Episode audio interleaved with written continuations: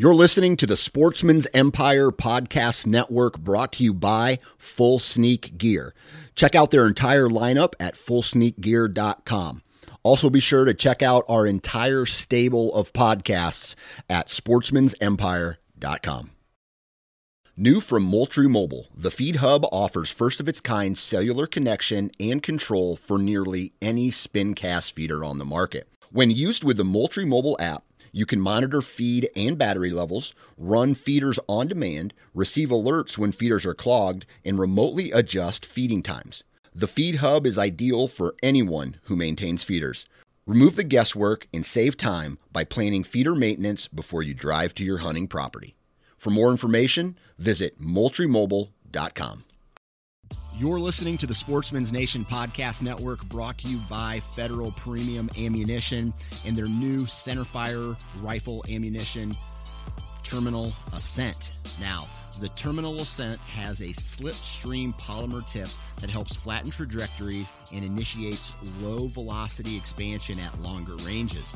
The Terminal Ascent gives you match grade long range accuracy in a bonded hunting bullet. And it comes in a variety of cartridges, including the 6.5 Creedmoor, the 280 Ackley Improved, the 28 Nosler, the 7mm Remington Mag 30-06, and the 300 Win Mag. If you want to find more information about the Terminal Ascent, visit federalpremium.com. And while you're there, check out It's Federal Season, the official podcast of Federal Ammunition. What's up, guys? My name is Parker McDonald, and I'm your host, and you are listening to the Southern Ground Hunting Podcast.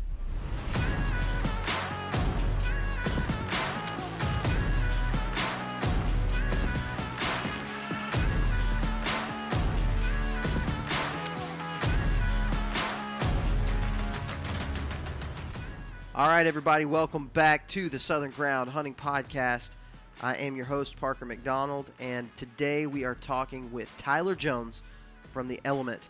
Now, if you have not heard of The Element, they are a, uh, a podcast and YouTube channel just doing really, really cool stuff, and specifically on public land in Texas. Now, I know a lot of you guys are thinking Texas is not the South. Why are you talking about it? Texas is, in fact, in the South. It is uh, just without quite the accent of the South. And uh, I am as a lot of you guys know, I'm from Texas. I'm from West Texas originally, and uh, live here in Alabama. So Texas has a very close place in my heart, and uh, my family's all still in East Texas, and so. Um, I was able to hook up with these guys um, online, and we've talked back and forth. I've been a guest on their podcast, The Element, um, and just really, really connected with them really well. They're super cool guys, very down to earth, dude. Tyler and Casey both of them are awesome, and um, Tyler has been extra successful on public land in Texas the last two years and um, killed just great bucks, and one of them just a few weeks ago. And uh, he's going to break down kind of his strategies going into Texas. What is the terrain like? What's the um, habitat like for deer? What goes into finding where big bucks are going to be at? And um, I think you're going to enjoy this episode, even if you're not planning on hunting Texas, the way Tyler tells his stories and the way he's breaking down areas could be very, very beneficial to you guys as well. So, um, before we get into that, I want to take just a brief moment to thank some of the people who make the podcast possible. That being Scree Gear. Now you can go to the Scree Gear website at screegear.com and you can use the code Southern Ground and save you a little bit of money on your purchase. But if you haven't checked out Scree Gear, I really want to encourage you to do just that. They are um, coming out with new stuff all the time um, to help you be more effective in the woods. So, um, again, you can check out screegear.com and you can save 10% on your purchase by using the code Southern Ground at checkout. Let's get into this episode about hunting Texas public land with Tyler Jones.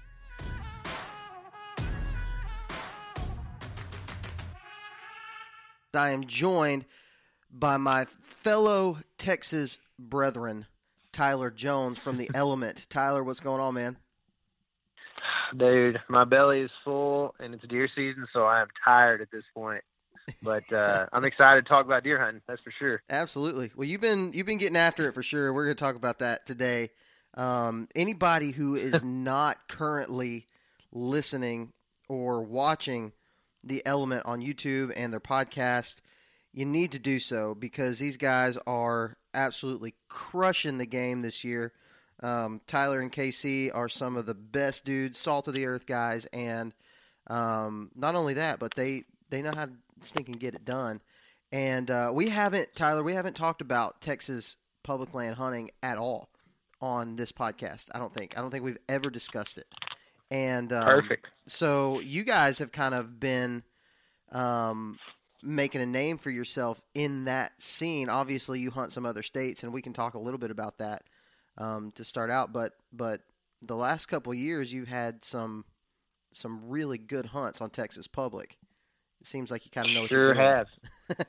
yeah, man. Yeah. So it's uh, you know, the the Texas game is something we've been doing, and you know, I don't know how um, appealing it is to to the masses, I guess, but uh, people in Texas are definitely interested in it. So, uh, but that's something we've been doing since um, we've been filming hunts on public in Texas since 2016. So, if you're listening and you want to go back and watch our hunts, don't go back too far because you know you know you get better at the things that you do as you go usually definitely, definitely. Well, you guys, uh, so what is this? Is three years in a row that you, that both you and Casey, or between the two of you, um, y'all have had successful hunts on public, right? Three years. Yeah. Running?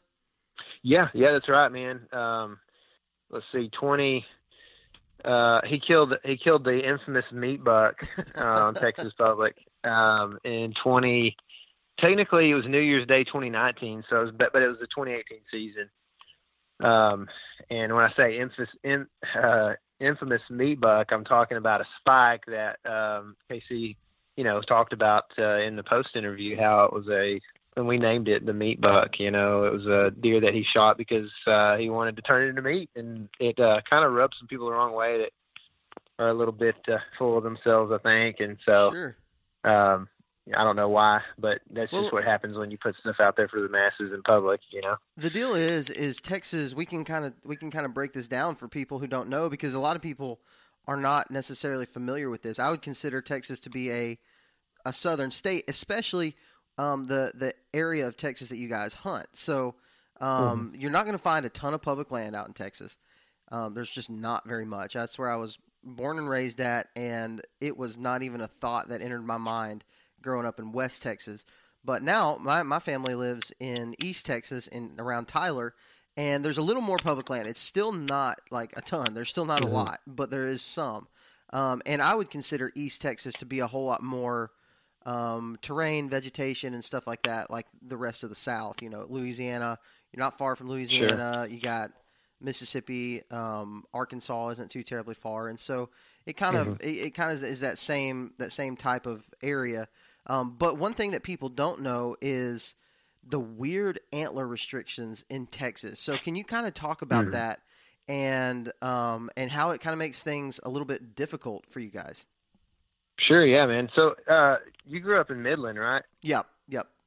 Yeah. So yeah, it's it's it's a it's a lot different. And one thing that people should keep in mind during this podcast, they're not familiar with Texas, is that um, you know me driving to Midland uh, would take longer than me driving to like Kansas or Missouri. You know, so Yes. like it's a Texas is a huge state, and Midland's not even you know it's not even way out there. When you go start looking at some of that Trans-Pecos region, northern Panhandle, and even down the stuff near Mexico and everything. So it's a it's a huge state. There are different restrictions all over the state. Um, a lot of people, you know, in these different states think about uh, how many bucks do you get as a resident of that state.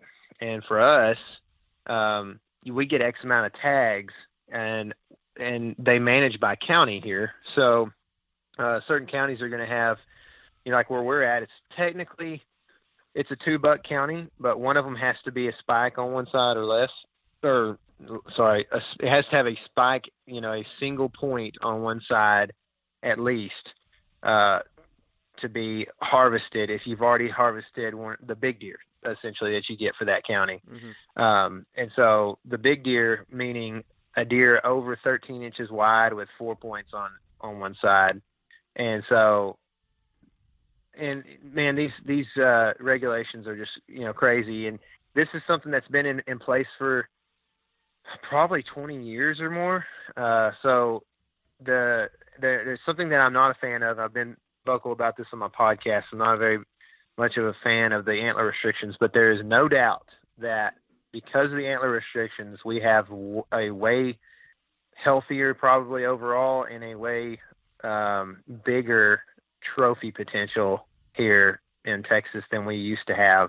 I mean, growing up, dude, like if you shot an eight point, it was like, I mean, it, it was, it was a big deal, you know. Like if you mm-hmm. shot a deer with eight points or more, it was like that's a big deer. It doesn't matter if that deer scores, you know, 92 or whatever. Yeah. You're like it's it's uh it's a thing here in East Texas. Well, now, I mean, there's some pretty big deer getting shot around East Texas um these days. So yeah. And then another thing I would kind of keep I'd say to keep in mind here is also is that like you know these uh these counties where you get one buck that's a big buck that's all you can shoot in this county well if i go if i got a piece of property and permission or whatever 15 miles down the road in a different county and it's a one buck county i can use a different tag there so i i could technically go to like i think five one buck counties uh and i think that's right sorry if you know i don't do that so i don't know but I'm pretty sure you get five buck tags here mm-hmm. or something like that, three, something like that. So I could go to, if I had three, say I could go to three different one buck counties and shoot a deer. So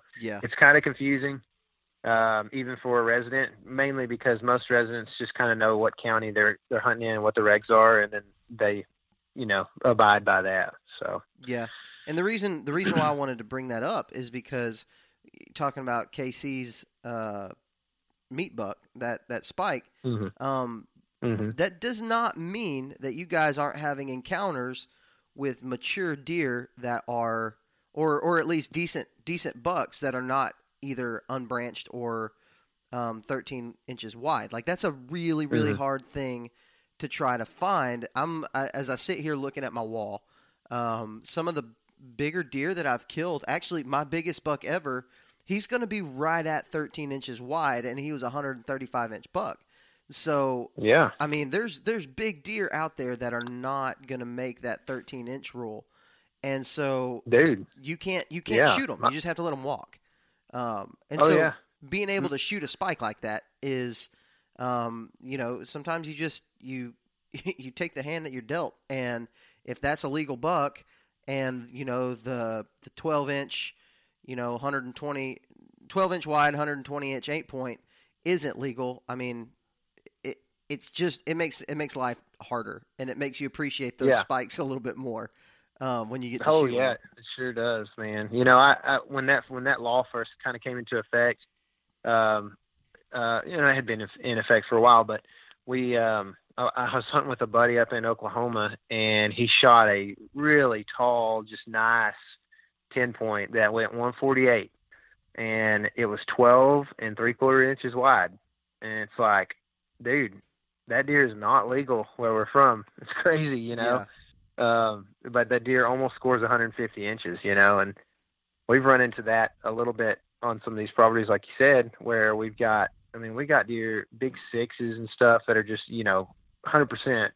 This deer is, you know, six or six years older or, or older, you know, and so, but it's, you know, the thing is, you just don't, you don't really know unless you know the game warden I think the game warden could have some discretion. Mm-hmm. Um, you know, because the idea is the idea is that we have uh, what Casey and I call the East Texas Eight, which is a pencil thin eight point that grows out and is 13 inches wide by the time he's two or three years old. and the the rule is in effect to try to save that deer and let him get another year. And um, you know, that's uh, that's what it does most of the time because people are kind of afraid to do that. But I just don't love it because as a young hunter, uh, I remember my first buck was probably eight or nine inches wide, little mm-hmm. six, you know. And dude, I've never been more happy to walk up on a deer in my life, you know. And I think about the the kids that uh, uh you know out in East Texas, they don't get uh, a chance to shoot a buck because they don't have a a deer that'll for sure go 14, you know, or over 13 inches wide and it makes it makes it hard because at least in the in the area in the county that my dad owns property in in East Texas, um, you only have a certain couple of days that you can shoot a doe. So, you know, he's Mhm. he goes out there and he'll see does. You can see you can shoot them during archery season, which is good. But um, once once gun season gets here, you you pretty much can't shoot does anymore, and so you can't shoot you can't shoot most bucks. Um, you can shoot a spike, which if you're trying to manage property, is that really a, a good way to go about doing it? Or and you can't shoot a doe. So there's so when you think about children, you think about kids getting kids involved and stuff. It's going to take a very specific deer for them to be able to go out and experience their first kill, whether it's their dad or brother or whatever, whoever it is shooting it. It's going to take a very specific deer for them to be able to enjoy that and experience it for the first time. Um, Yeah, man. I mean, I, I I can so like for me, my my journey to like big deer started with small deer, and I literally just like, you know, just kind of one up to myself a little bit over and over again for years, you know, and like got bigger and bigger. And I think like to me, that's just such an ideal way to do things. mhm. But if you're if you're you know uh kid hunting growing up in East Texas now, like you've got a spike option for your first buck, and then after that, if you want to shoot something bigger than that, it's probably going to end up being like a a nice deer. And it's like, well, I'm you know personally, I'm glad my second buck was not 125 inches. Like I'm glad my second buck was a tiny little you know six point or whatever that yeah, was probably a year and a half old, you know, like I just think that it helps me to appreciate bigger deer as I grow older and mature, you know what I mean? Um, that I didn't just start out shooting big bucks, you know. yeah, Um, I don't think it would have the same allure to me if that was the case.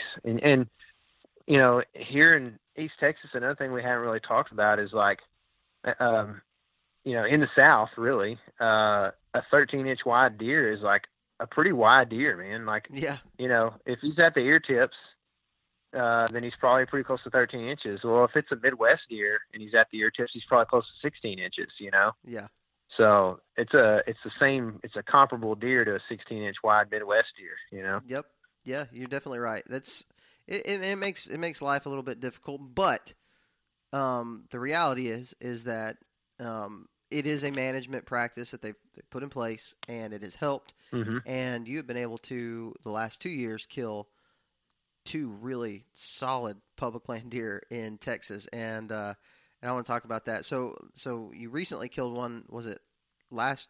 I guess it was week before last. Um, you killed one. Is that oh, right? it's a it's a whirl. I think it was November fourth, maybe. I think it was sounds the right. third. I, I think, think- it was the third because I killed Third. mine on the fourth. Yeah, And I remember y'all sent right. me that. Uh, uh, KC sent me that text while like while I was walking up on my deer. I got that text from him. It was like a little teaser picture of it. It That's said cool. uh, it had like the the shh emoji, like don't tell, and uh, yeah, yeah. and I was I was jacked up for you. So so you killed that one, and then you killed another one last year. Um, uh, was that in October or or December? No, it was going to be first week of November again. Okay, it was Um, November. Okay. Yep. I was Yep. all over the place. Yep. So so first lot week in uh, November, different weather. it was it colder or or warmer? Oh yeah, much colder. You Yeah. know, it's been pretty warm this year overall in November. It has.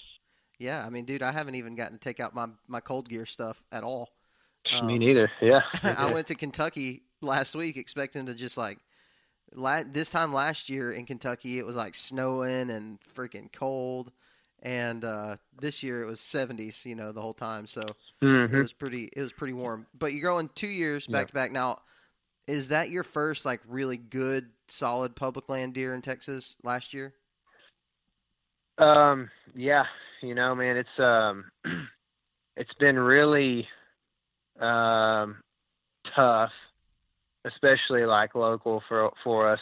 We don't live in the best deer hunting country in the world necessarily, but uh, it's you know it's been like I said we've been filming stuff since 2016 um, for for deer on public land here in Texas, and uh, and we've had some like like we mentioned we've had some encounters with some decent bucks that were um, we would have loved to have shot, but they were probably 12 to 13 inches wide, and then um, KC's actually had a few encounters that have been really close calls.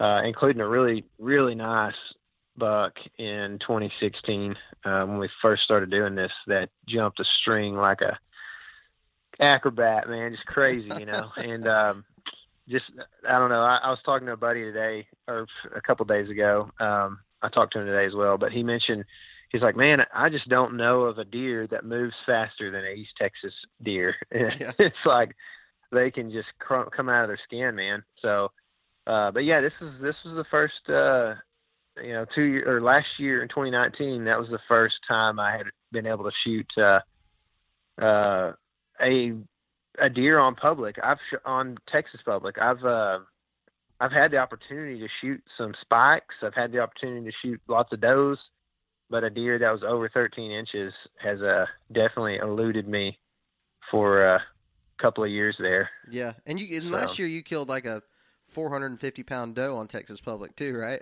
Like it was just a giant. yeah, I killed, yeah, I, I did. I killed a big doe. Uh, that was uh, I I don't know. I she was by herself, so I didn't know like until I got up on her. I was like, "Holy smokes! I don't know if I can get her on the cart by myself."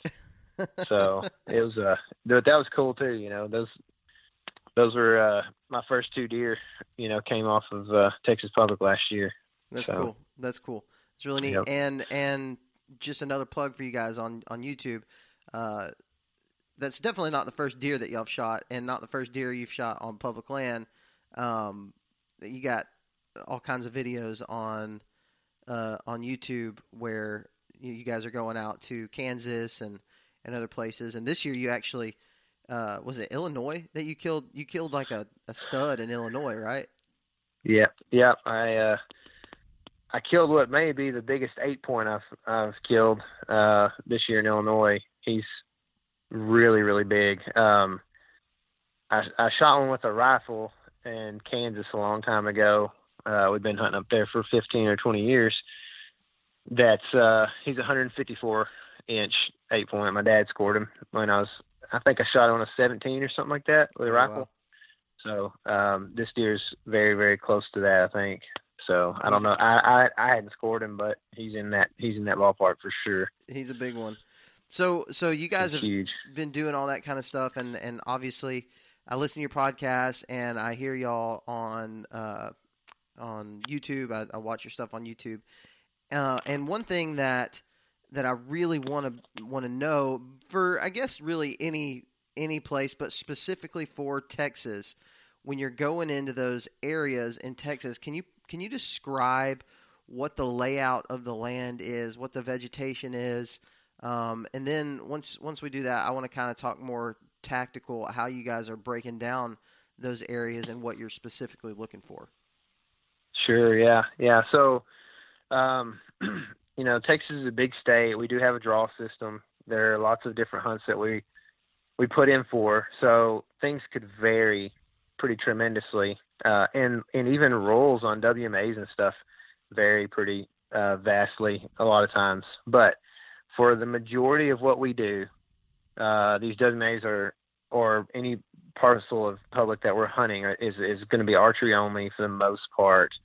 Um, I'm not too crazy about packing in with a bunch of dudes on the limited Texas public land that are carrying rifles around. Mm-hmm. Um, but not saying I wouldn't do it, and I've done it before. Actually, I have taken a rifle and hunted public when I was in college a little bit. But um, I guess really what what the vegetation or you know the vegetation, the terrain, the terrain is uh very flat overall. Honestly, there's uh we have creek bottoms and that's kind of where any elevation might happen. But it's it's uh it's really our our country's very flat. Uh, get pretty consistent winds usually. The only thing that uh, makes winds weird would be a slight elevation rise, which we don't have a whole lot of, and then uh, you know like just impenetrable brush sometimes. So we get these, you know, like in East Texas we get greenbrier. It grows like crazy, and um, you know it can make walls of of uh, you know briars essentially that uh, just grow up all the way up into big oak trees and stuff. And mm-hmm. we've got we're post oak savanna, so uh, pretty thick post oaks, uh, willow oaks, um, sand post oaks. We've got some red oaks. um, different uh, kind of swamp oaks, and so uh, tons of oak trees. But most of the we don't have any like our whites are, our posts. That's pretty much it. We don't have um, a whole lot of whites. Local, real like real local here. Mm-hmm. Uh, you got to go kind of down towards some of like the uh, Davy Crockett and Sam Houston National Forests, bigger bigger chunks of public down a little bit deeper East Texas um, to get into like your more traditional like big acre and white oaks. You know. Yep. So um, that's kind of kind of what we have. We have a lot of uh, ash trees, kind of junky trees, like you know, not very valuable trees, like like ash trees in the in the creek and river bottoms. And then we've got um, a ton of like locust trees, which are got big thorns on them and bean pods. Um, not super preferential as a food source, but I have seen seen deer eat them some. So And that's a it's, it's Um, funny. It's funny out there, uh, because that's not really a, a main food source. But I've been out places out here where that can be a very good food source, especially um, I believe later in the season. Uh, those uh, like the locust pods and all that kind of stuff. uh-huh. Um, That's cool. I've been, I've tried with, I've had so many people on our podcast that I've asked about like, you know, biologists and stuff. Like how, how do, I mean, how much do you see deer eat locust pods, you know, and they don't really talk about it a whole lot. Nobody really knows yeah, a whole lot about it as a food source, you know, but I do know that like you can see them chewed up a little bit around here. And then I've, I've had maybe just a couple of instances where I've had deer eating them on public in Texas, you Yeah. know, close by. Um, but just, you know, there, there are uh, other food sources that they're going to prefer, I think, in our area for most sure. of the time. Well, when you got flipping four million persimmons like you had in that video, um, Dude, persimmons, um, deer feeders, you know, corn everywhere. I mean, yeah, that's honest, man. Like, if you're hunting, you know, the, I mean, it's it's uh it's something we use sometimes, but it, like deer are gonna uh base their pattern or travel patterns around deer feeders sometimes in Texas, especially East Texas, because we got small. We have small parcels, and Mhm. uh, everybody likes to hunt or has an uncle or nephew that does, and I mean, there's feeders everywhere, you know. So that's you true. can people uh, you people can kind of catch their, them going to and from. People have them in their backyards. I mean, there's literally corn Mhm. feeders everywhere in Texas. It's nuts. Yep. Um, and, and and we have that here too. Don't get me wrong. Like in Alabama, um, you know, baiting is now legal in Alabama, so people are are hunting over corn piles and things. But I do think it's a little bit different compared to Texas because here we really do have a lot of natural food that they're going to prefer over corn. So there is certain times of the year when the corn pile is going to be the best, which is what I believe to be like in the summertime when when um, before acorns fall and stuff. But late season when it starts getting really cold and most of the green stuff is gone and the acorns are all gone, corn piles are. I mean, it, they the deer pretty well disappear where we live. Is that similar to how it is there? Is there a lot of natural food, or is it is it still just typical Texas where there's not just a ton of natural browse, and so they're basing everything on corn? Man, I mean, yeah, like in in our area, in, in the whole, you know, East Texas is basically like you said earlier, it's the South, you know, and we've got right where where we live, we don't have a ton of pine trees, but like you drive 15 minutes east of here, and all of a sudden we're in pine country. You know Mhm. what I mean? And so like it's uh we're we're right on the edge of it. Um, so it's a very similar habitat landscape from here all the way to Florida, just about. You know, I mean, and we've got a ton of natural browse. Like I, I was talking about this with uh, my buddy Adam Keith, and uh, he came and looked at looked at a property with me this summer, and he he was like, you know, when's the when's the heaviest stress period for y'all? And I'm like, dude, that's July and August, really. You know, I mean, the deer. There's not like a you know, up north, like they always talk about how deer run out of food and they got to eat twigs till they're, you know, till finally something greens up in April or whatever. Mm-hmm. And we don't have that. We don't have that issue. I mean, we've got like always there's always something green to eat around here. You know what I mean? It's Yeah. even this time of year, like you're gonna have ryegrass going up in the road ditches and stuff, and you know, it's there's stuff to eat year round. That definitely plays into, um, you know, the the winter season plays into, um, you know, how uh, things, you know, most things are dying. So they're going to move to corn pretty heavily as things get cold and start to die, you know, no doubt. But I'm just saying, like, there's no like, there's no really our our herds are not stressed in, until it's just brutally hot in August. You know what I mean? So, Is but there yeah, there's a there's a lot of natural food. You know, is there any crops or anything like that around where y'all live? no man. I mean, most East Texas doesn't have crops. Um, if you go north of where we live a little bit, there's a, a little bit of crop country, and if you go, um, if you go west a little bit as well, um, but like for most of East Texas, um, you know, like where we where I live right here is actually dairy country, and traditionally has been. Uh, small farm dairies are going away big time right now, you know, and have Yeah. been for years, but um, it's dairy country, and um, originally, and now because because there's no um, you know there's no uh, system systems in place for um, you know crops or whatever essentially. So like harvesters, you know, uh, planters and and then just uh, the silos and stuff like that. Like those are not things that we have in our infrastructure. So um, because it's always been dairy country. So now what they've changed it over to is either hay production, which is like coastal Bermuda grass or Tifton, or um, you know they just graze cattle on it for beef um, since a lot of the small dairies have gone away. And so it's uh like our fields are not super beneficial for deer really. Like they can they'll go out like their gregarious nature, they'll go out in at night and hang out where they can see each other with a little moonlight and, and do their thing, you know, and Yeah. meet up, communicate, whatever, and then they'll browse some stuff out of that you know, out of the hay fields. But overall, um, there's not a whole lot of food in the in that thing to for a deer herd. Okay.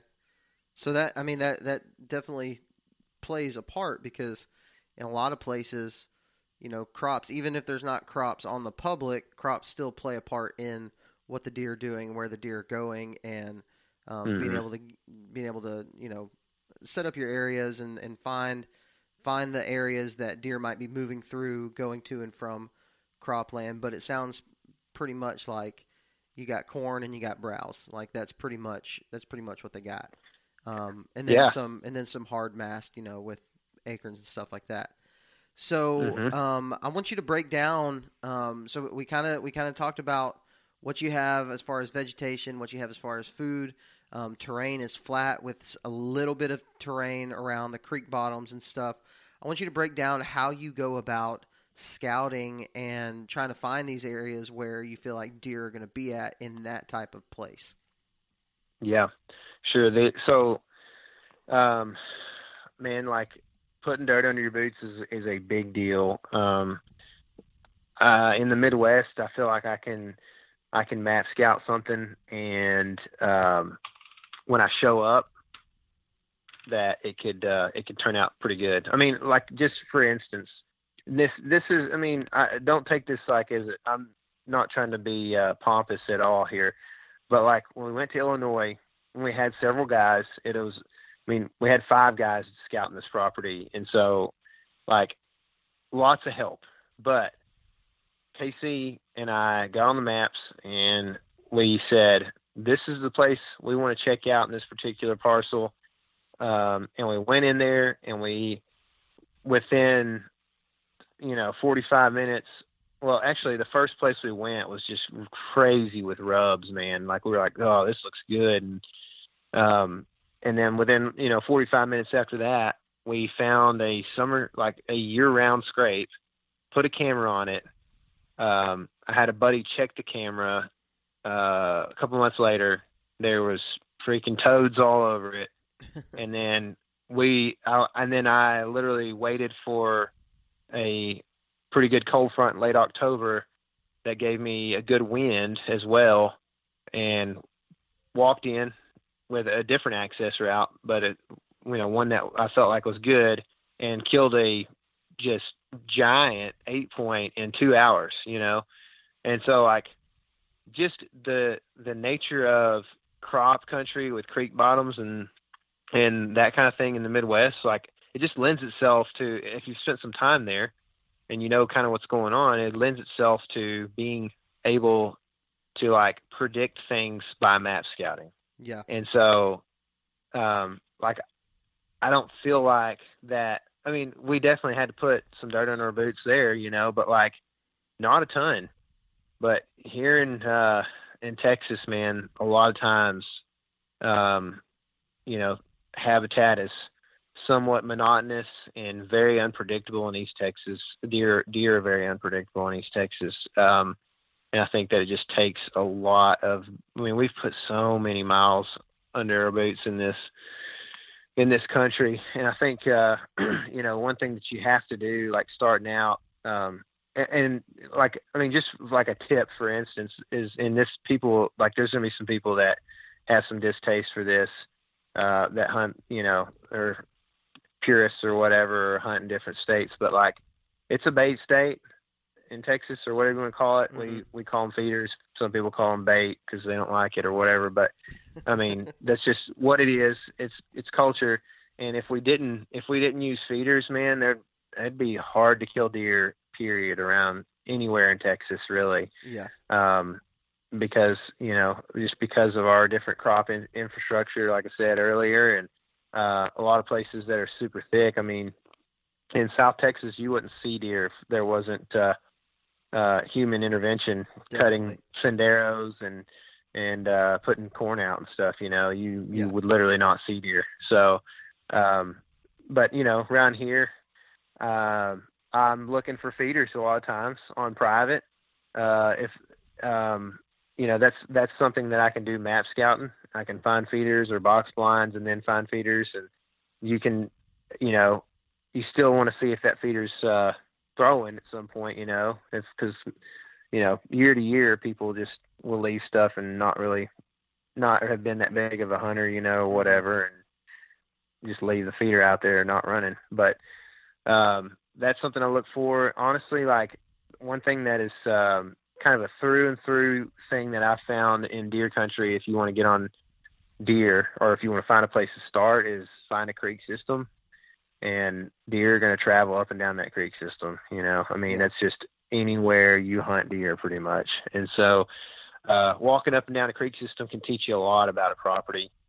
Um, but you know, as far as uh, map scouting goes, to to get started going into a place, um, in East Texas, man, or really in Texas, like um, finding finding a place that's probably like at least six tenths of a mile in walk, um, and uh, depending on like what time of the year it is, you know, looking for different types of trees, whether that be oaks um, or whatever it might be, um, and trying to get into kind of some of the remote parts of particular parcels. But Yeah. I'll say that with the caveat that like if you're if you're um if you can look on a map and go, man, that looks like a good spot, at least here, especially in East Texas, um, and it's a mile or a mile and a half back, it uh it will almost definitely have a deer stand there.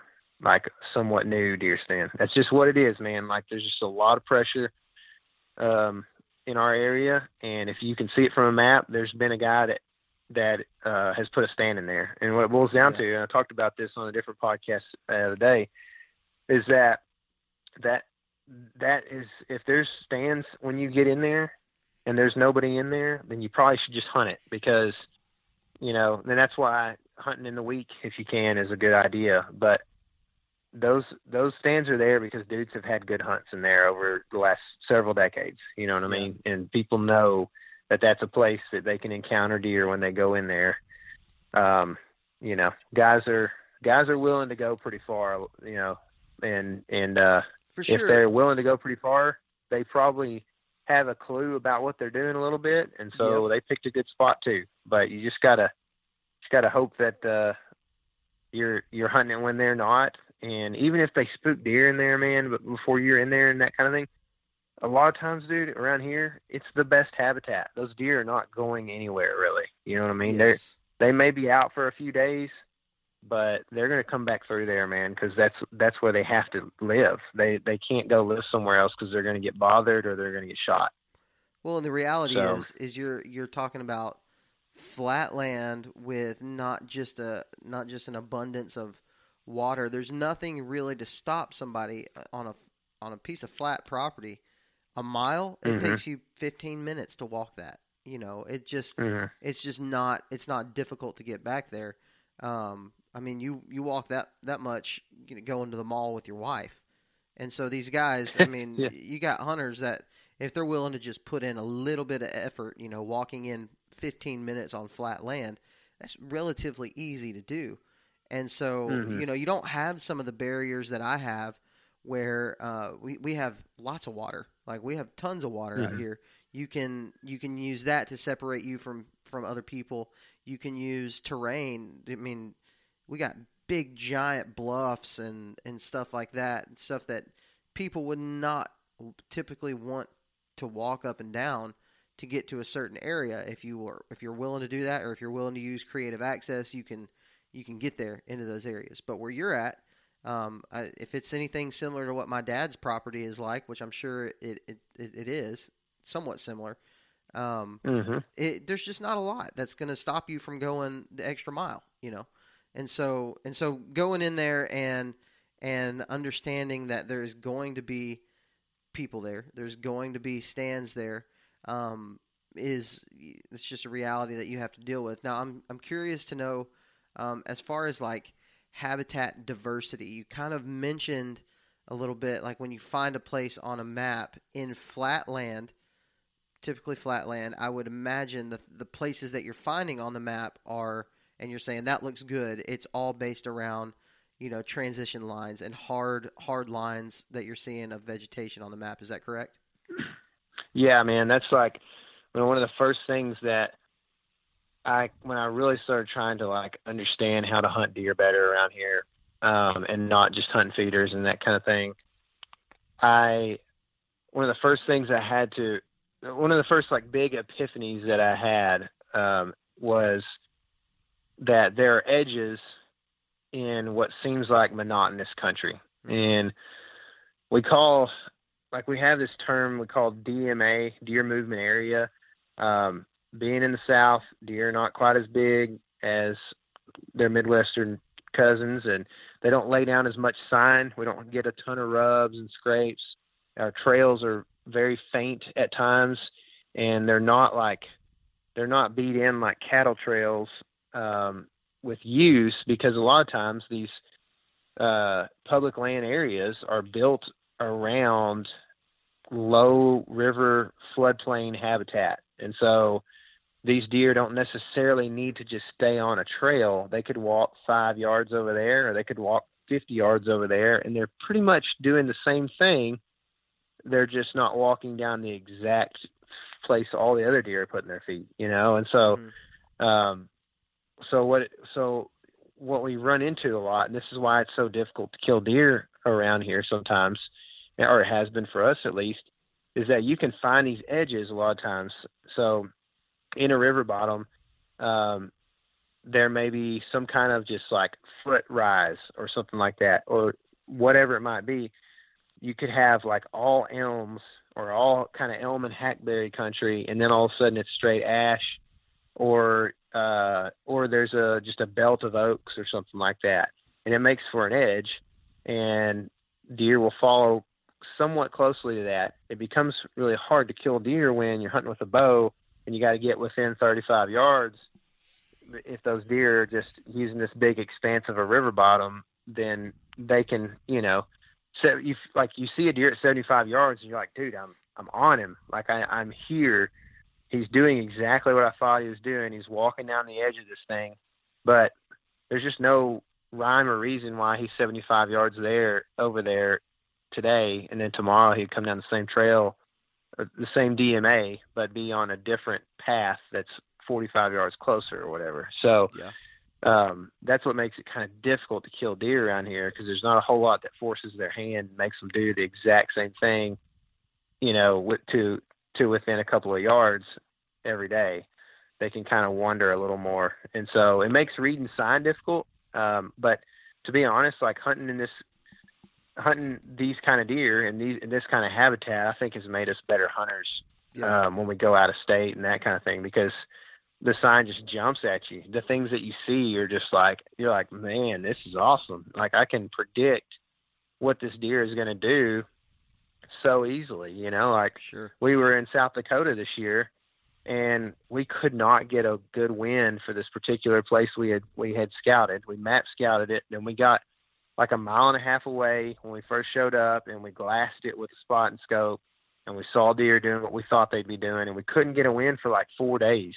And the the when we finally got the wind we needed, um, we both went in and and shot deer that night, and we weren't able to recover KC's, but we both shot deer that night. And you know, my my point is, it's not you know um, that necessarily we're great hunters or whatever, but we have been able to fine tune our skills on some of these really difficult deer and this really difficult sign to find, and it just makes it uh, pop when we see something in a state where you know deer do exactly what they're supposed to do and are yeah. on are patternable and that kind of thing. You know, so I see the I see the same the same stuff when I go out of state um, compared to what I find here in Alabama. I mean, it's just and and then you go to somewhere like Florida where um, it's even it's even worse. like yeah, mm-hmm. you go states like that, and then like they're they're jealous of what you have in Texas and what I have in Alabama. You know, so yeah. I mean, there's definitely um, some good things though that come from learning a, a place that's your home. If, if it's if it's difficult, you know, like where you're at. Um, mm-hmm. You know, you're right there close to where you could hunt Arkansas. You could hunt Oklahoma. You could hunt Kansas. Um, you don't have a, a, too terribly long drive to get to some of these states where you can put in your same, you know, your same scouting tactics or whatever you want to call it in place, and all of a sudden it works in, in a place where there's actually deer, and deer are mm-hmm. where they're mm-hmm. supposed to be. I said that about Kentucky. Um, I, this is the first year I've hunted uh, Kentucky rut, and it was just so interesting to see go into a place that had very similar terrain, very similar vegetation to what I'm used to back home, and seeing how quickly you could actually find where deer are going to be at, um, because deer are where they're supposed to be. You know, like it's mm-hmm. it's just so it's so crazy to see that, um, and and actually get to live that and and see it in person. Mm-hmm. And so, um, man, I, I think it's super cool what you guys are doing. But uh, just to kind of to kind of wrap up, um, I wanted to I wanted to talk about both deer, both both of your big Texas public land bucks. So if we can, um, just do a brief like breakdown of what the area was like for the for the buck last year. Um, I would assume they're a little bit different, and then the buck this year go uh, you can kind of go more into depth of how you're you're scouting and um, you know learning about an area really came into play on both of those hunts. And if it was just you know, I got lucky, you know, then that's that's fine too. but um, sure. But go ahead and do that for me. Yeah, dude. Um, so, um, you know, last year the the weather was much much different. It was way cold, and um, I had I I spent some time. Um, this was kind of a this was actually so this was uh, a place that I had never stepped foot on, but I had done some map scouting and that kind of thing. And um, basically, once I was able to to this is something I run into a lot. Is like once I'm able to see a place in person, I can all of a sudden like the map just makes so much more sense all of a sudden if I've never been to a place.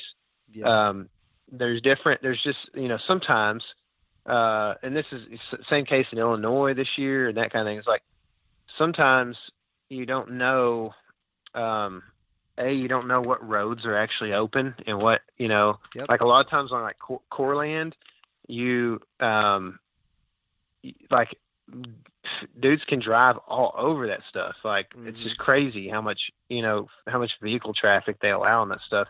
It's hard to get away from people in Corps land sometimes, you know. So, um, you know, showing up and knowing which roads are for sure open and which ones are like, you know, uh, only open to energy workers or whatever it might be. So, um, but like I also run into like when I when I see a, a place, I can say, okay, well, this is a big group of you know plum thicket, so I can see that on the aerial. Now I know all this stuff is plum thicket. When really I thought it was all just CRP.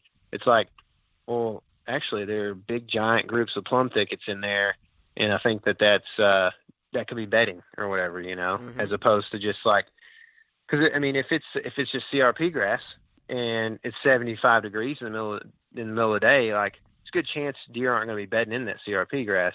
But if there's a plum thicket, then they can get some shade in there or whatever. So it makes a difference, you know. Yeah. Um, so like for for this for the buck last year, um, it took me you know a few days uh, working on this place to um, start to and I met another hunter and was able to talk to him a little bit. Um, and he was he was definitely a help and let me know what he had seen. Um, but basically, I had seen like had seen from uh, from a different location.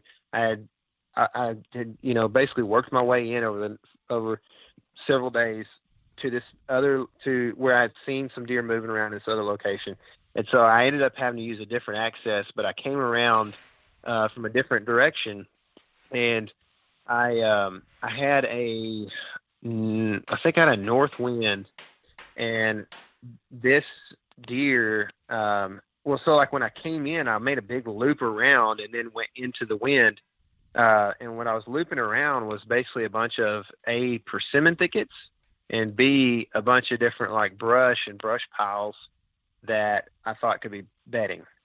And um and so like it was one of those cases where like I'm scouting my way in and which is like dude I'm just on edge. I had already done that several times on this trip and and one day I literally I I was uh just minutes away from setting up on in a particular tree, but I wanted to go check out this other tree that was like 40 yards away, uh, just to make sure I wasn't missing something. And I bumped a deer that was bedded like under that other tree. So I was, and it was windy, so I think I could have gotten set up and possibly killed that deer that night. But anyway, I, I was I had that issue. So, but I was going to do the same thing, you know, go in and uh, try to scout my way in and not bump deer so you kind of like really every for me every move takes a couple minutes to think about because I don't want to just haste hastily go in there and jump deer or whatever. Yeah. And so I basically, you know, long story short, went in and um, found a uh, an actual like a levee in this wetland area, um, and when I got on the levee, I could see um, several trails intersecting right on that levee right there. And this is this is one of those things like it's not uh, it's not obvious per any particular feature necessarily that this is the place to be, but I just could tell that there was several trails, a couple of good ones and several faint ones that just all kind of intersected and came up over this levee right here for no particular reason that I know of necessarily. Like that was just the place that deer crossed. Mhm. And I, I can't tell you why. Like it's not the levee was lower there or anything. And so um, ended up sitting on that trail or on that intersection in a cottonwood tree. And I had passed through a bunch of persimmons, and so, and lots of them are still holding. Um, and they were so close, you know, that uh, I knew deer would probably be coming in there feeding around and hopefully come up over that levee. And that's what happened. I I had a buck get up out of his bed. Um, I don't know exactly where he was bedding, but if I had just come straight into my stand from where I walked in, I would have almost guaranteed you I would have just jumped him. But I made that big loop around into the wind and circled, you know, downwind of all the bedding and that kind of thing. He stood That's, up. Hold on just just one second. That's forever. that's something Sure. that people really, really, really overlook a lot of the time. I get, I, I have been um, not criticized, but like, why would you take that route to get there? And and the re- the reality is is you find those type of situations happen a lot. Like I will not go and hunt an area um, if I know, especially if I'm if I'm certain that my wind is going to be if my winds my wind your wind can be good to hunt an area, but it can be really really bad for access to an area. And so mm-hmm. I'm not going to hunt unless both of those things are are in my favor. I'm not going to hunt that spot Absolutely. unless I can find a mm. creative way to get around, like what you're talking about, going uh, you know a long route to get around. And people overlook that stuff all the time. I think it's those little little tiny things that can make or break a hunt, which obviously yeah. it, it did in that situation. Anyway, go ahead. For sure. Yeah, no, no that's a great point, man. I, I um, yeah, I was able to to uh, come around and come into the wind, and I, and I think um, if I had blown my wind, I, I had to have walked within a hundred yards of this deer, no doubt. Um, you know, as he was bedded or whatever. And um, anyway, set up. He gets up out of his bed at some point pretty early on, and he just he just eats some persimmons and just stands there. I mean, it's like like it if you know, you know like when you work when you wake up in the morning you're groggy and you just kind of like look around at things you stare you know? Like that's what this buck was kind of doing. He's just kind of staring at stuff and then he finally started eating a little bit of persimmons and stuff. And he's i mean he's literally like i pulled out a i pulled out a scent stick or whatever because he was going to be so close to my wind that i was afraid it was going to swirl or something and get in his nose and so i was thinking well i'll just you know, pull out this extra stick or whatever, and hopefully it'll be strong enough it'll overwhelm anything. If you know, if uh, he does catch my wind, which he never did, but he was very close, and he came, he came, you know, just off my wind basically. And when he got to like 30 yards, he just all of a sudden just like kind of took off. He was just like dead walk, and he was going to walk right up over the levee where I was at. I shot him at seven yards, you know, and it was, uh, it was, uh, just I don't know, it just was such a great feeling, man, for sure. You yeah. know, it's just to uh, finally have shot one that was uh, bigger than the width rule, you know, and and uh, also just kind of cool to be able to set up on, you know, where he walked seven yards from me. You know, that's a tough thing to make happen sometimes unless you're, like I said, hunting where trails are beat down. You know, so. Yeah it was cool. That's cool. That's, Very cool. That's really neat. That's really cool. I mean, um, so so what I didn't realize is that persimmons actually did play a huge role in that one as well. So yeah, um, yeah, he was you know he fed a little bit on them, uh, but he just kind of he did the whole groggy mill around thing more than anything. He rubbed some trees and stuff, but they were definitely there were definitely persimmons in the area, and I think the role was more that like when there's when there's a food source like that, deer are um, going to be around. You know what I mean? Yep. So it's not necessarily that you're, you know, hunting the white oak tree, but if you're hunting ten white oaks on the side of a ridge, then there's probably going to be deer around, and hopefully one of them comes within bow range. You yeah, know? for sure, definitely. All right, so moving moving on to to this year, um, was there was there anything that just completely stuck out to you that was um, like maybe the main the main strategy going into this hunt for that buck? Um, so, dude, it's a very similar story, really, actually, um, um, with the way I was hunting because, um, you know, like our deer, uh, like in Texas has several different ruts, but you know, in East Texas especially, it's it's like mid-November is the time, and in a lot of places in Texas, um, like the 10th through the 20th is like those are the days, man. Um, and so like that early November time period um, can be kind of warm, like it was this year, and can be very much pre-rut still, mm-hmm. and so food sources played a role. Um, I had set up on a pinch and uh, in between uh, a couple of sloughs and had seen like it was a it was a great place to kill a deer, but it was too hot and it was too early in the season, I think. And I was I had deer coming by me, but I just felt like I needed to get further in um, because deer were just not moving up to me before dark, basically. Mhm. You know, big deer at, least.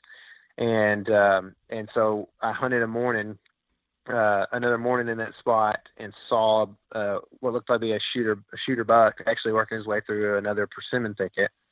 And um, and I so I moved over and got into a cottonwood um, in a bunch of persimmons, man. Uh, you know, right in the mix. I just found several different groups of, of persimmons that were still holding. You know, like every, not every grove is holding persimmons.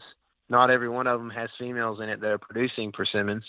And so, um, but there was like three different groups around this, this one cottonwood tree, um, that I hung in and I was able to, um, have the same thing kind of happen. Buck gets up from bedding and, uh, mills his way up into some persimmons, man. And that's the thing is like the deer, you know, you, you, uh, if you get blessed, man, then you have a shot at, uh, at the deer. But if you, if you, uh, don't necessarily have the shot, you, you know, it's just, it's mainly because you just couldn't, you just wasn't within bow range.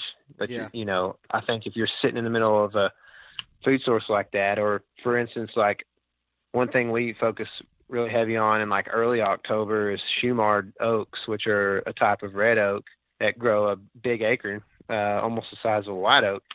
And we've found several pockets of them here in East Texas. And I mean, if they're producing, they're bad to the bone, man. But Yeah. that's, but you know, like, dude, in East Texas, you may be, you may be 60 yards from a deer and you can't see them, you know? Yeah. and uh so like sometimes you just you know if the deer's in there eating out of Shumards that are 60 yards from you you thought you had a bad evening but really there was a big buck 60 yards from you in early october and you just couldn't see him you know so yeah. you just we run into that with food sources a lot of times it's like if it's a if it's a good enough food source to draw in deer then it's probably it's, it's big enough you know in a big enough area that you're not going to get a shot at every single deer that comes through Right. so Yeah. That, it's uh, definitely a good feeling when it comes together and you get the shot though man it's uh it doesn't happen often and it's a and it's a feeling like nothing else man i know you know how it is Oh yeah, definitely. Yeah, the, you can't beat it, especially uh, when you go into a place where typically people are talking about there's no deer here, um, let alone big bucks. I mean, and it does take a lot of work, a lot of time.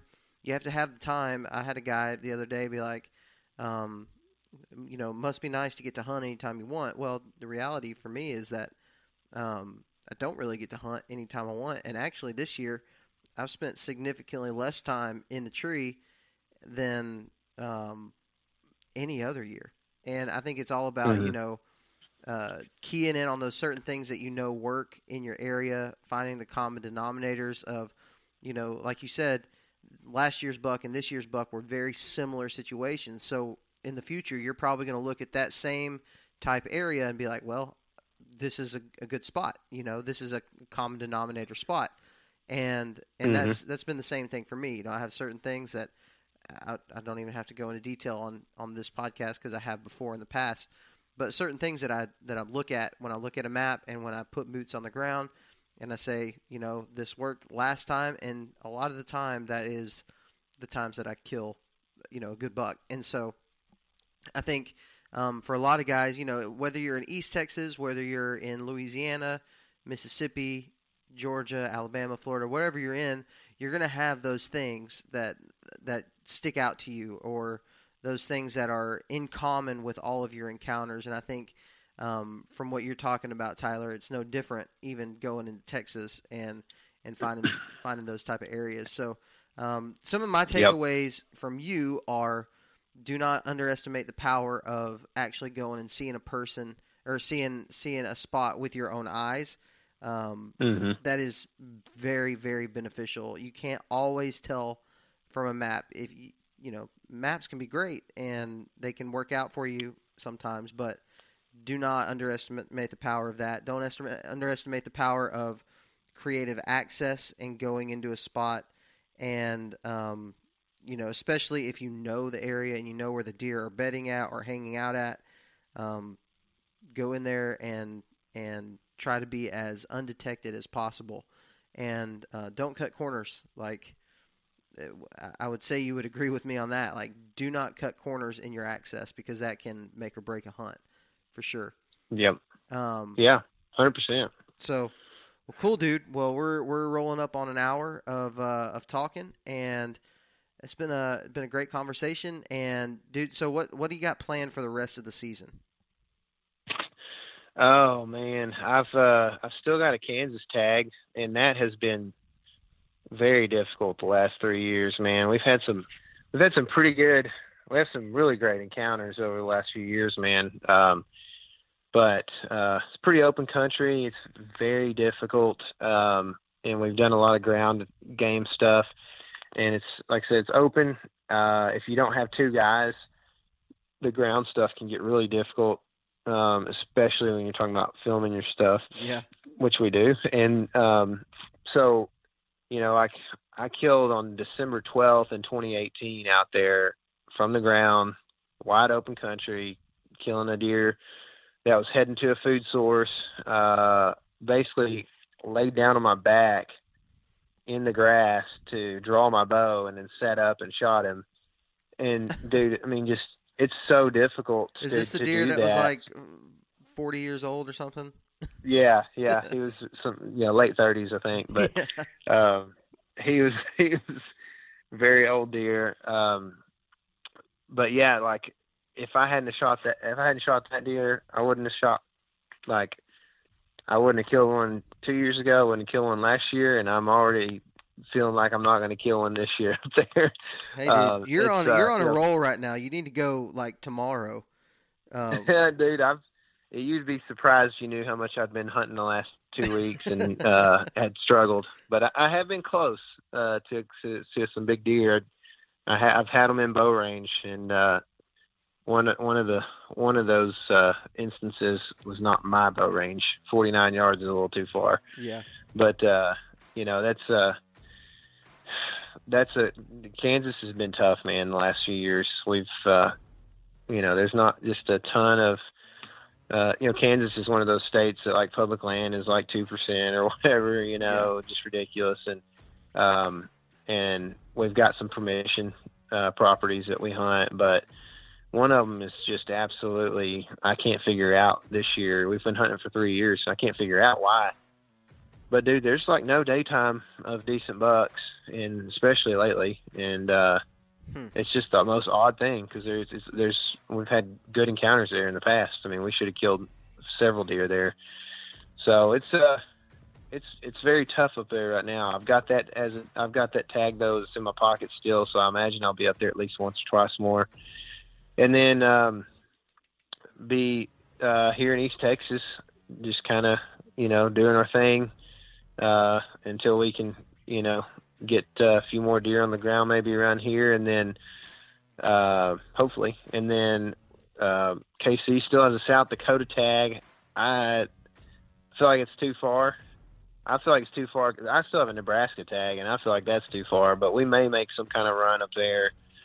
Um, I'm sure it'll be, you know, ice cold for yeah. a couple of Texans. um, but then, yeah, we'll we'll uh, those are that's kind of what we're looking at right now, and we don't know that anything else is going to happen as far as tags go. Um, but we've got we'll do a pig hunt in the postseason, man. That we've kind of started doing last year. It's super fun. We chase them around with shotguns and run like crazy guys all over That's awesome. public land. So that sounds like so much fun. Yeah, I may have to. Oh, I may have to get up there one day or uh, over there. Yeah, dude. to do that. Bring it on.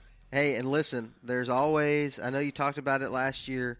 I uh, don't know if you're thinking about it this year, but there's always that late Alabama rut, and uh, yeah, come out with the boomstick and try to light one up. So, I have uh, I have definitely thought about it. It's crossed my mind. So, I'm sure you and I'll be talking about that um, when we get to that point, man. Heck yeah. Well, Tyler, what man, time of year is that? Like, uh, is that gonna be January or February? Both. you can you yeah. can find you can find a rut. Uh, just to give you an example, uh, I was scouting the day before turkey season in March two years ago, an area that had I mean, hundreds of fresh rubs all over the place in March. So, I mean, Mm. there there's there's places out here where um, if you're not tagged out and you have to hunt until our fe- season ends February the 10th, you could if you hunt until February the 10th, it ain't three weeks until turkey season turkey season starts. And uh, yeah, it's it's nuts, man. It gets really crazy. And unfortunately, last year I was not tagged out by the end of the season, so I hunted that whole time, and um, my wife was not happy once turkey season started up three weeks later. yeah, So they don't they don't like us being gone much for some reason. It's I don't weird. know what it is. I don't know what it is. I, our kids are great. Um, they're they're awesome, and for some reason she just gets mad. I'm just kidding. Not really. She's great. My wife is, is. She actually is a champ. I think it takes a very special woman to be married to a hardcore deer hunter. So, oh yeah, for Um, sure, for but- sure. well, Tyler, man, good luck for the rest of the season, and um, tell KC that I wish him luck. He needs some redemption on that South Dakota trip, um, and so I'm I'm pulling for him on that. And uh, Yeah, I'll let him know, man. So, well, cool, dude. Well, uh, one more time, tell people where they can find more about you guys and the stuff that y'all are doing. Sure, man. Yeah, probably. You know, you can go to our website, um, theelementwild.com. That's kind of a hub for everything. But um, in all honesty, we don't do a whole lot there. Uh, most of what we do is on YouTube and Instagram, and Facebook. So you can just look us up, The Element. Uh, we do a podcast, like you said. Appreciate the opportunity to uh, be on your podcast, man, and promote what we got going on. Um, I respect what you do, man um, and respect how you do it, man. I respect um, that uh, you have a uh, that you're a Christian man and that you uh, walk with faith. And um, I appreciate your friendship, man. And, uh, and like I said, the opportunity to be here and, and talk in front of your listener base and and uh, the people you work so hard to connect with, man. Absolutely. Well, same goes for you, man. I really appreciate you guys and what y'all do, and and uh, thanks again for hopping on the show. Sure, thanks, man. All right, you guys, thanks so much for listening to this episode of the Southern Ground Hunting Podcast. Again, thank you, Tyler, for coming on and talking about Texas public land. If you find yourself in Texas wanting to hunt public land, I highly encourage you to check out the Element Podcast and the Elements YouTube channel. Maybe that'll help you out in your um, your journey along the way trying to hunt Texas public land. Th- These guys are doing really, really cool stuff out there. And um, so before we end this episode, I wanted to remind you guys that you can always check out southerngroundhunting.com if you want some merch. We've got lots of hats, lots of shirts. Um, we got a, a hoodie on there that I just put on there, and a new uh, a new beanie that's out there. And um, yeah, it's uh, it's southerngroundhunting.com, and you can also find blogs and and just all kinds of stuff on that. That's kind of a hub for all the stuff that we've got going on. Um, you can check us out on YouTube. It's youtube.com forward slash Southern Ground Hunting, and you can find some videos there. I have been rather successful in posting weekly videos through this deer season. I've had a super blessed deer season, so that's been great. Um, but today, actually, if you're listening to this podcast when it drops today, we're going to be dropping a new video from last week where I had an encounter with a stud of a buck on actually on a special draw hunt uh, at Oak Mountain State Park in uh, in Birmingham. So it's kind of a an urban public land hunt that was really fun. Had a ton of fun doing that hunt. But that's going to be on YouTube today. It's going to drop. So if you're listening to this after it comes out, then it's already out on on YouTube. So you can check that out there. You can follow us on Facebook and on Instagram at Southern Ground Hunting. And that is going to do it for this episode. Remember that God gave you dominion over the birds of the air, the fish of the sea, and the beasts of the earth. So go out and exercise that dominion. We'll talk to you next time.